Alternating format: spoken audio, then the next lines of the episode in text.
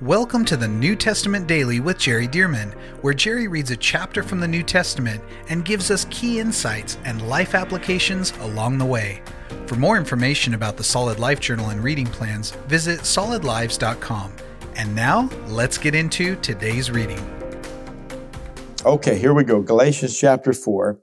Paul says, "Now I say that the heir, as long as he is a child, does not differ at all from a slave, though he is master of all, but is under guardians and stewards until the time appointed by the father." Simply saying that you could have, for example, a wealthy family, and you've got a child of a wealthy family, just let's just call it a three-year-old of a wealthy family.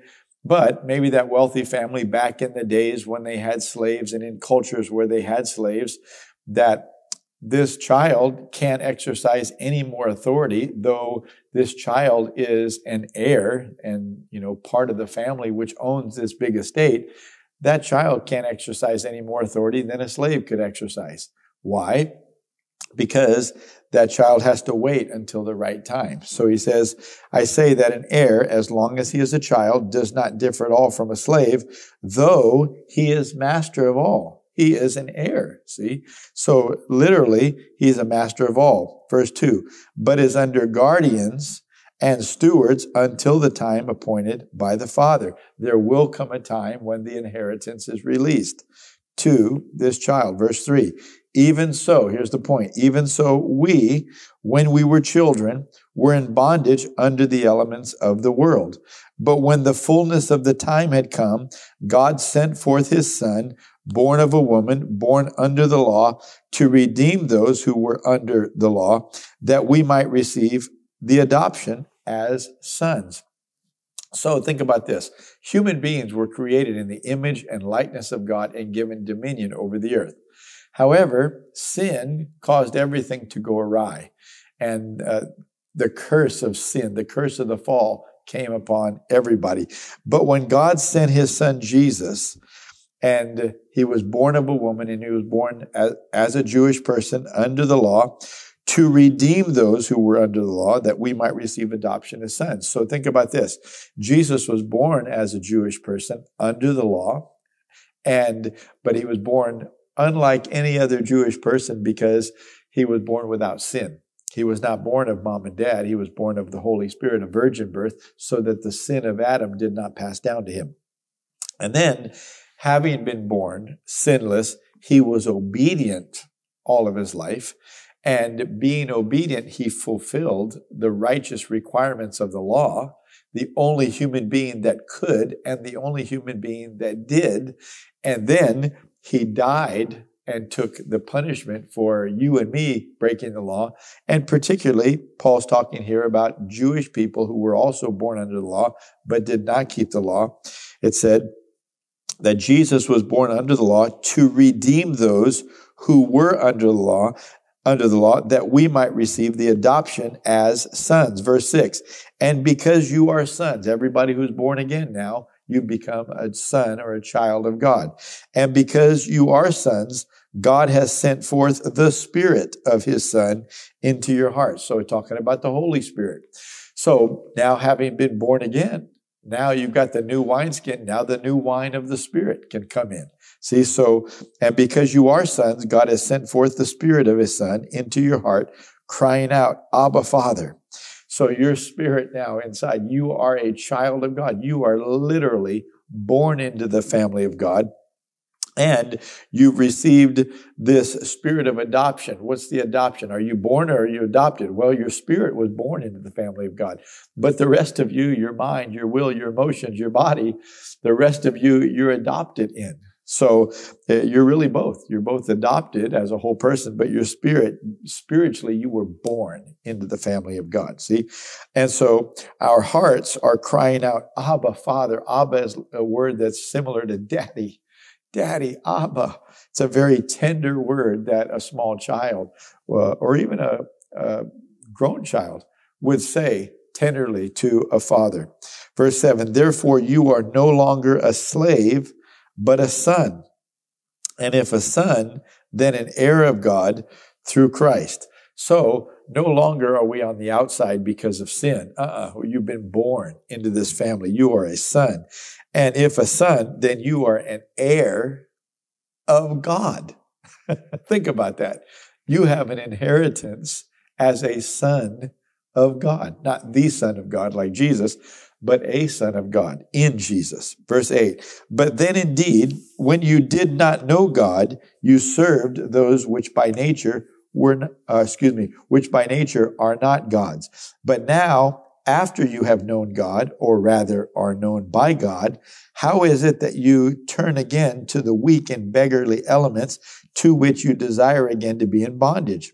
You observe days. And what weak and beggarly elements? He's going to talk about trying to keep the law of the Jews. And these are Gentiles he's writing to. He said, you observe the days and months and seasons and years. I am afraid for you, lest I have labored for you in vain. Well, he's talking about the religious feasts and the religious observances and such. He's saying, you weren't born under the law. You were Gentiles. You were slaves outside. So those who were born of covenant of the Jews, they were born of the sons, but they they couldn't take on that heirship until Jesus came uh, under the law and died on the cross. And then by grace and faith, the Jewish people went from being sons of the covenant to being transferred in as now mature heirs, able to actually receive the full covenant. But the Gentiles were not born of the Jews in the blessing and covenant of Abraham naturally.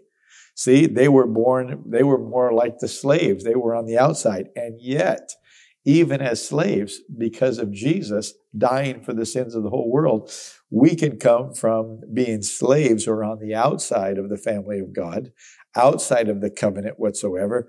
We can come right in to the family of God through the Lord Jesus Christ. So going from being a slave to a son, and not just a son, but a fully mature son who has authority and who uh, has the rights of this inheritance. See? So he's saying, and yet you're trying to go back and observe the law and be obedient to the law, and you're bringing yourself back into bondage as if you have to earn it. Boy, if we have to earn it, we're in trouble because we can't. Verse twelve, brethren, I urge you to become like me, for I became like you. You have not injured me at all. You know that because of physical infirmity, I preached the gospel to you at first. This is very interesting. Paul said, you know, because of physical infirmity, I preached the gospel to you at first. Now, I don't know, and we, we, don't, we don't know for sure, but let me just speculate for a moment. Paul had suffered so much persecution and abuse going around preaching the gospel, and especially from the Jews, but not just from the Jews, from many other sources as well. He was stoned. He was beaten many times. He was striped, striped many times. He was shipwrecked. And so the devil was after him in a big way. He was so beaten up and abused and such. And he, he said, because of physical infirm- infirmity, I preached the gospel to you at first. So maybe Paul was on his way somewhere, but because of the physical difficulties that he was having because of all of the abuse, he stopped somewhere to rest. And while he was there, he's preaching the gospel. Now, I don't know for sure that that's what happened, but I'm just telling you that he said, because of physical infirmity, I preached the gospel to you at first. So it may have been a scenario like that, or exactly what I said. Verse fourteen, and my trial, which was in my flesh. So he was having a problem with his physical body. And my trial, which was in my flesh, you did not despise or reject. In other words, just because I was having physical trouble uh, with my health, you didn't reject me, or you didn't discount the message that I had because of my physical disability. He said, in my trial, which was in my flesh, you did not despise or reject, but you received me as an angel of God. An angel is a messenger. You received me as an angel of God, even as Christ Jesus. You received me as, as if I was Jesus himself, bringing the message to you. Verse fifteen, what then was the blessing you enjoyed? For I bear you witness that if possible, you would have plucked out your own eyes and given them to me. This to me is a little hint that maybe the physical infirmity, or the primary physical infirmity that Paul was dealing with, was a problem with his eyes. And you can imagine if you had been stoned like rocks and stones thrown at your head to kill you. You can imagine a detached retina, or who knows what may have happened to his eyes. But it seems by Paul bringing this up that maybe he was having some problems with his eyes. And he said, I bear you witness. And he said, I'm giving you credit that if possible, you would have plucked out your own eyes and given them to me. In other words, that's how much you uh, felt for me and were empathetic toward me, that you would have done anything you could have to help me. Verse sixteen, have I therefore become your enemy because I tell you the truth? He's saying, I know I'm being strong with you. He said, but remember the relationship that we have. He said, am I now your enemy because I'm, you know, telling you the truth and correcting you? Verse seventeen, they, now he's talking about those people that have come to try to get you to keep the law and have brought you into this new gospel where you have to earn your salvation. He said, they zealously court you, but for no good. Yes, they want to exclude you that you may be zealous for them. They're wanting to really, in essence, these other people that have come now in Paul's absence as he as he is out ministering to other people, traveling the known world at the time. These other teachers have come in, and they really want the Galatians to follow them and to stop following Paul. They want to exclude the Galatians from following after Paul and to have them start looking to them as their apostle, so to speak. So verse seventeen again, they zealously court you, but for no good. Yes, they want to exclude you that you may be zealous for them. But it is good to be zealous in a good thing always, and not only when I am present with you. In other words, whenever I'm with you, you're excited about me, my teaching, my doctrine and such. He said, but what's better is even when I'm not here, that you're zealous for what I taught you. You're zealous for the gospel that I gave to you. That's what's even better.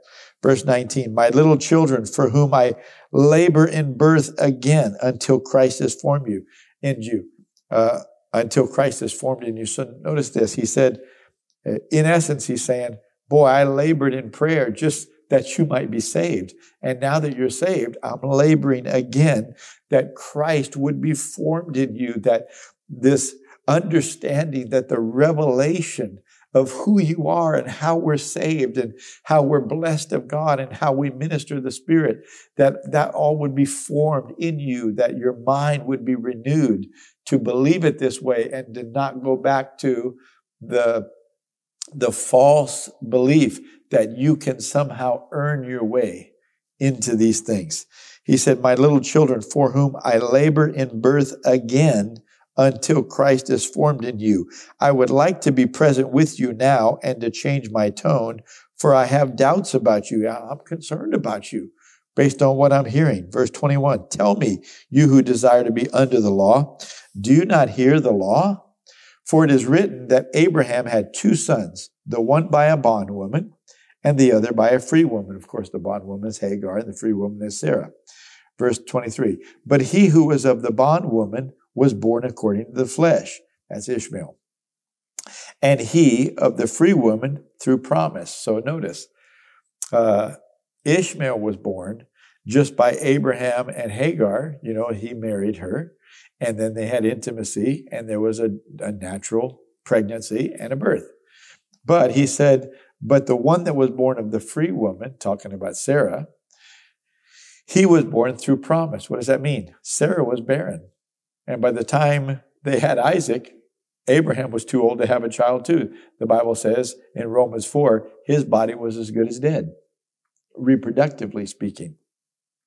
And so the only way that Isaac was born is that God spoke a promise to Abraham, and Abraham believed that promise. And eventually, twenty-five years later, continuing to believe it, they had this supernatural child. So Paul is bringing out here and saying, look, there, there are two ways to go. There's a natural human energy way, and that's how Ishmael was born. And then there's a supernatural way that only God could bring about, and that's the way that Isaac was born. Verse twenty-four, which things are symbolic, for these are two covenants. The one from Mount Sinai, which gives birth to bondage. Mount Sinai is where the law of Moses was given. You shall do this and you shall not do that. Which is Hagar. So Mount Sinai, which gives birth to bondage, that relates to Hagar, the natural, earning it by human effort. See? Verse twenty-five, for this Hagar is Mount Sinai in Arabia and corresponds to Jerusalem, which now is and is in bondage with her children. So he's saying Hagar, the natural way of getting the job done, getting a son. Okay, you did it by the natural way. You did it through your own energy. Yeah, that's what you get. Ishmael. And, and Ishmael was blessed of God being a son of Abraham, but couldn't touch the blessing that came to Isaac. See, it was of the flesh. Verse twenty-six, but the Jerusalem above is free, which is the mother of us all. For it is written, rejoice, O barren, you who, who do not bear. Break forth and shout, you who are not in labor. For the desolate has many more children than she who has a husband. So notice, contrasting Isaiah, the beginning of Isaiah fifty-four, the one who was barren is going to have many more children supernaturally. This is what God is trying to say. You Galatians, if you try to earn, you're going to end up with very, very natural results, and you can't even be saved that way. But if you will receive by faith the grace of God, the promise of God by faith, the supernatural power of God kicks in. And by grace, you can see the, the very blessings and inheritance of God on your life. Verse twenty-eight. Now we, brethren, as Isaac was, are children of promise. And he's talking to Gentiles. And he says, this Jew, Paul, says to these Gentiles, we, brethren. See, when you're born again, then you're a child of promise. You were not a child of the flesh. Now we, brethren, as Isaac was, are children of promise. But as he who was born according to the flesh then persecuted him who was born according to the Spirit, even so it is now. What is Paul talking about? Well, Ishmael tormented Isaac. And not only Ishmael, but the descendants of Ishmael tormented the descendants of Isaac. See, and in the same way, Paul is born again. Now he's a Jew, but he's born again, and so are the Gentiles. And guess who is giving them hassle? The Jewish people, the ones who are trying to earn it by the law. They're trying to earn it the old way that the Jews got it. That could never work. They're trying to strap that on the people of God who have received salvation by promise, who have received it by faith. They're trying to come and put that old bondage on us, the energy of the flesh, trying to get us to start to function in the energy of the flesh instead of in the power of the Spirit. Can you see this? Okay, verse thirty. Nevertheless, what does the Scripture say? Cast out the bondwoman and her son, for the son of the bondwoman shall not be heir with the son of the free woman. The son of Hagar, Ishmael, will not be an heir. It's not going to receive the promise like Isaac is, the son of the free woman. Verse thirty-one, so then, brethren, we are not children of the bondwoman, but of the free. End of chapter. Listen to this. So then, brethren, we are not children of the bondwoman, but of the free. We are not children by doing something in the flesh. We are children by receiving supernatural blessing and power through the promise of God, believing his promise, faith in his promise, and boom, the grace of God is released to us. That's the way we're saved. That's the way we're blessed. That's the way we're prospered. That's the way we're provided for. That's the way we're healed. That's the way we minister the Spirit, et cetera, et cetera, et cetera. Don't let anybody bring you back into this belief system that you have to earn your salvation. Somebody said, I thought we were supposed to be obedient. Yes, not to earn it, not to earn it. It's all given by grace, and having received it by grace, we are obedient to God to honor him and to show that we have now received this great blessing from God through Jesus by faith. Oh, what great, insightful, metaphorical, mysteries unpacked teaching from the Apostle Paul. Oh, I'm happy to share it with you and fellowship over this with you. And I look forward to tomorrow, another great chapter, Galatians chapter five. We'll see you then. Thank you for joining us for the New Testament Daily with Jerry Dirmann. And thank you to those of you who have partnered with Solid Lives to help get this daily podcast and other resources like it to thousands of people around the world.